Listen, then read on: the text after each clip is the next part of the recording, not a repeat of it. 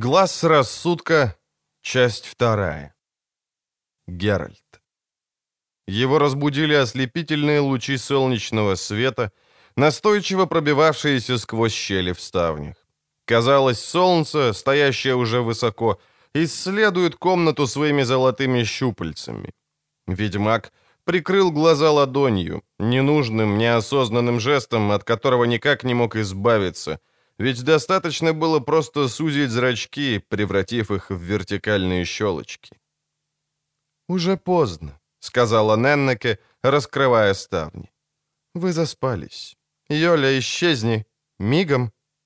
Девушка резко поднялась, наклонилась, доставая с полу накидку.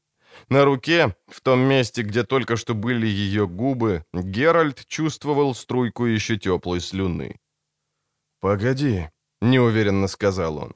Она взглянула на него и быстро отвернулась. Она изменилась. Ничего уже не осталось от той русалки, того сияющего ромашкового видения, которым она была на заре. Ее глаза были синими, не черными, и всю ее усеивали веснушки, нос, грудь, руки. Веснушки были очень привлекательны и сочетались с цветом ее кожи и рыжими волосами но он не видел их тогда на заре, когда она была его сном. Он со стыдом и сожалением отметил, что обижен на нее, ведь она перестала быть мечтой, и что он никогда не простит себе этого сожаления. «Погоди», — повторил он. «Йоля, я хотел...» «Замолчи, Геральт», — сказала Неннеке. «Она все равно не ответит. Уходи, Йоля, поторопись, дитя мое». Девушка, завернувшись в накидку, поспешила к двери, шлепая по полу босыми ногами, смущенная, порозовевшая, неловкая. Она уже ничем не напоминала Йеннифер. «Неннеке», — сказал он, натягивая рубаху, — «надеюсь, ты не в претензии, ты ее не накажешь?» «Дурачок», — фыркнула жрица, подходя к ложу. «Забыл, где ты? Это же не келья и не совет старейшин, это храм Мелителя. Наша богиня не запрещает жрицам ничего, почти. Но ты запретила мне разговаривать с ней. Не запретила, а указала на бессмысленность этого. И Оля молчит. Что? Молчит, потому что дала такой обед. Это одна из форм самопожертвования, благодаря которому... А, что там объяснять, все равно не поймешь. Даже не попытаешься понять. Я знаю твое отношение к религии. Погоди, не одевайся. Хочу взглянуть, как заживает шея». Она присела на край ложа, ловко смотала с шеи ведьмака плотную льняную повязку. Он поморщился от боли. Сразу же по его прибытии в Элландер Ненеке сняла чудовищные толстые швы из сапожной дратвы, которыми его зашили в Вызиме. Вскрыла рану, привела ее в порядок и перебинтовала заново. Результат был налицо.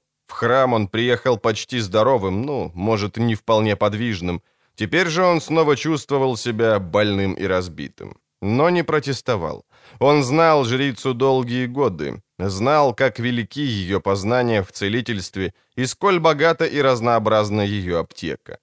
Лечение в храме Мелителя могло пойти ему только на пользу.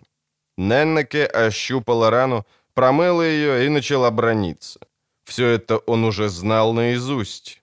Жрица не упускала случая поворчать всякий раз, как только ей на глаза попадалась памятка о когтях вызимской принцессы. «Кошмар какой-то! Позволить самой обыкновенной упырице так изуродовать себя! Мускулы, жилы? Еще чуть-чуть, и она разодрала бы сонную артерию! Великая Мелиталя, Геральт, что с тобой? Как ты мог подпустить ее так близко? Что ты собирался с ней сделать? Оттрахать?» Он не ответил, только кисло улыбнулся. «Не строй дурацкие рожи». Жрица встала, взяла с комода сумку с медикаментами.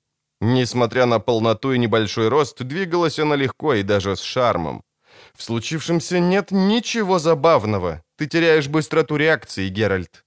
Преувеличиваешь. И вовсе нет. Неннаке наложила на рану зеленую кашицу, резко пахнущую эвкалиптом.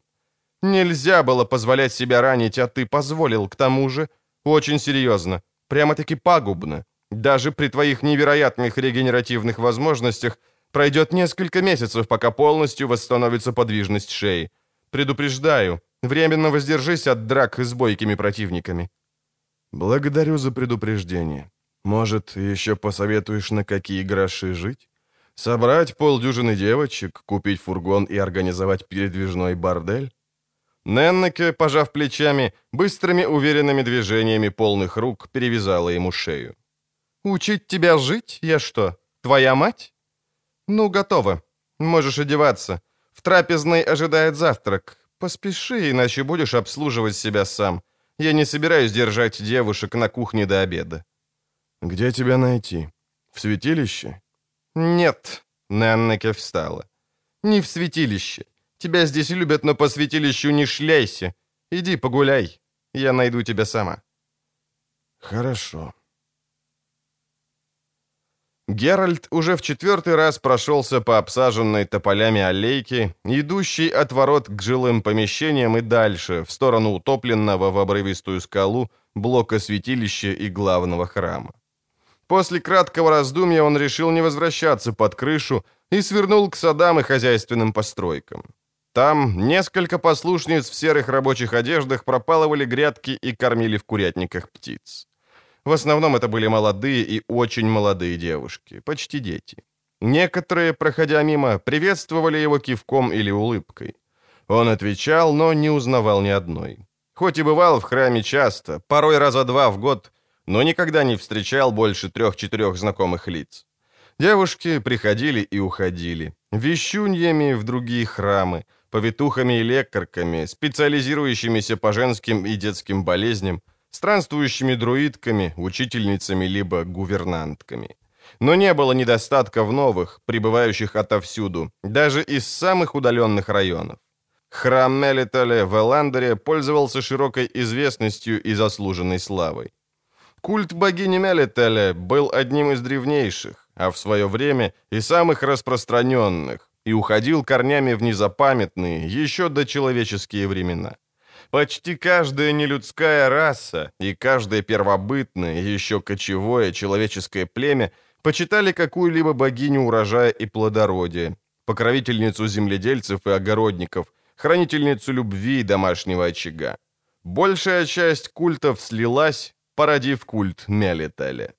Время, которое довольно безжалостно поступило с другими религиями и культами, надежно изолировав их в забытых, редко навещаемых, затерявшихся в городских кварталах, церковках и храмах, милостиво обошлось с Мелителя. У Мелителя по-прежнему не было недостатка ни в последователях, ни в покровителях. Ученые, анализируя популярность богини, обычно обращались к древнейшим культам Великой Матери, Матери природы, указывали на связи с природными циклами, с возрождением жизни и другими пышно именуемыми явлениями. Друг Геральта, трубадур Лютик, мечтавший стать авторитетом во всем мыслимом, искал объяснений попроще. «Культ Мелителя», — говорил он, — «культ типично женский. Мелителя — патронесса плодовитости, рождения, она опекунша повивальных бабок. А рожающая женщина должна кричать. Кроме обычных визгов, суть которых, как правило, сводится к клятвенным заверениям, что де она больше ни за какие ковришки не отдастся ни одному паршивому мужику, рожающая женщина должна призывать на помощь какое-либо божество. Она летали для этого подходит как нельзя лучше. Поскольку же, как утверждал поэт, женщины рожали, рожают и будут рожать, постольку богине Мелетеля потеря популярности не грозит. Геральт. «Ты здесь, Неннеке? Я искал тебя». «Меня?» — усмехнулась жрица. «Не Йолю?» «Йолю тоже», — признался он. «Ты против?» «Сейчас да. Не хочу, чтобы ты мешал ей и отвлекал. Ей надо готовиться и молиться, если мы хотим, чтобы из ее транса что-нибудь получилось». «Я уже говорил тебе», — холодно сказал он, «что не хочу никакого транса. Не думаю, чтобы от него была какая-то польза». «А я», — слегка поморщилась Неннеке, «не думаю, чтобы от него был какой-то вред». «Загипнотизировать меня не удастся, у меня иммунитет. Боюсь я за Йолю. Для нее, как для медиума, это может оказаться чрезмерным усилием. Йоля не медиум и не умственно отсталая ворожея, а девочка, пользующаяся особым расположением богини. Будь добр, не делай глупых мин. Я сказала, что твое отношение к религиям мне известно, но мне это никогда особенно не мешало и, думаю, не помешает в будущем. Я не фанатичка. Тебе никто не запрещает считать, что нами правит природа и скрытая в ней мощь. Тебе вольно думать, что боги, в том числе и моя Мелителя, всего лишь персонификация этой мощи, придуманная для простачков, чтобы они легче поняли ее, признали ее существование. По-твоему, это слепая сила, а мне, Геральт, вера позволяет ожидать от природы того, что воплощено в моей богине. Порядка, принципов, добра и надежды. Знаю. Ну, а коли знаешь, почему не доверяешь трансу? Чего боишься? Что я заставлю тебя биться лбом об пол перед статуей и распевать псалмы? Да нет же, Геральт. Мы просто немного посидим вместе, ты, я и Йоля. И посмотрим, позволяют ли способности этой девочки разобраться в клубке опутывающих тебя сил. Может, узнаем что-нибудь, о чем хорошо было бы знать. А может, не узнаем ничего. Возможно, окружающие тебя силы предназначения не пожелают объявиться нам, останутся скрытыми и непонятными. Не знаю, но почему бы не попробовать? Потому что это бессмысленно. Не окружают меня никакие клубки предназначений. А даже если и окружают, то на кой ляд в них копаться? Геральт, ты болен. Ты хотела сказать ранен. Я знаю, что хотела сказать. С тобой что-то неладно, я чувствую. Ведь я знаю тебя с малолетства. Ты тогда доставал мне только до пояса. А теперь чувствую, тебя захватил какой-то дьявольский вихрь.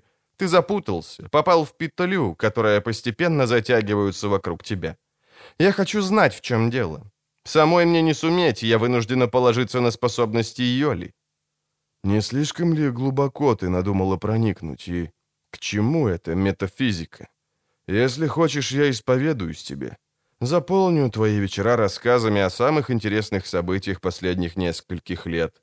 Вели приготовить бочонок пива, чтобы у меня в горле не пересыхало, и можно хоть сейчас начинать. Только, боюсь, ты разочаруешься потому что никаких петель и клубков в моих рассказах не найдешь. Так, простые ведьмачьи истории. Послушаю с удовольствием, но транс, повторяю, не помешал бы. А тебе не кажется, усмехнулся он, что мое неверие в смысл такого транса заранее перехеривает его целесообразность? Не кажется. И знаешь почему? Нэннеке наклонилась, заглянула ему в глаза, странно улыбнулась потому что это было бы первое известное мне доказательство того, что неверие имеет какую-либо силу.